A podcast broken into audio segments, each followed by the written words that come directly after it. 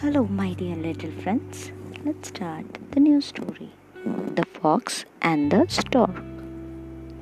A selfish fox once invited a stork to dinner at his home in a hollow tree.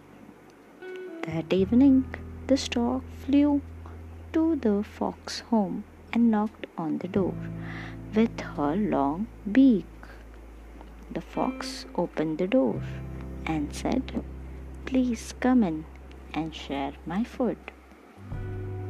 The stork was invited to sit down at the table. She was very hungry and the food smelled delicious.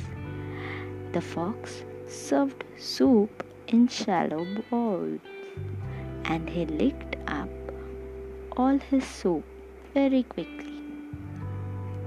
However, the stork could not have any of it as the bowl was too shallow for her long beak.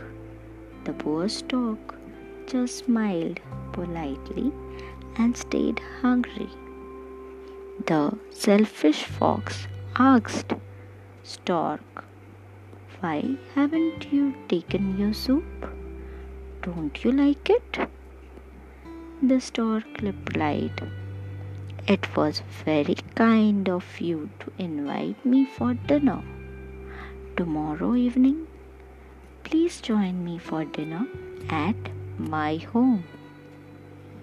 The next day, when the fox arrived at the stork's home, he saw that they were also having soup for dinner. This time, the soup was served in tall jugs. The stork drank the soup easily, but the fox could not reach inside the tall jug. This time it was his turn to go hungry. The moral of the story is a selfish act can backfire on you. Hope you like the story.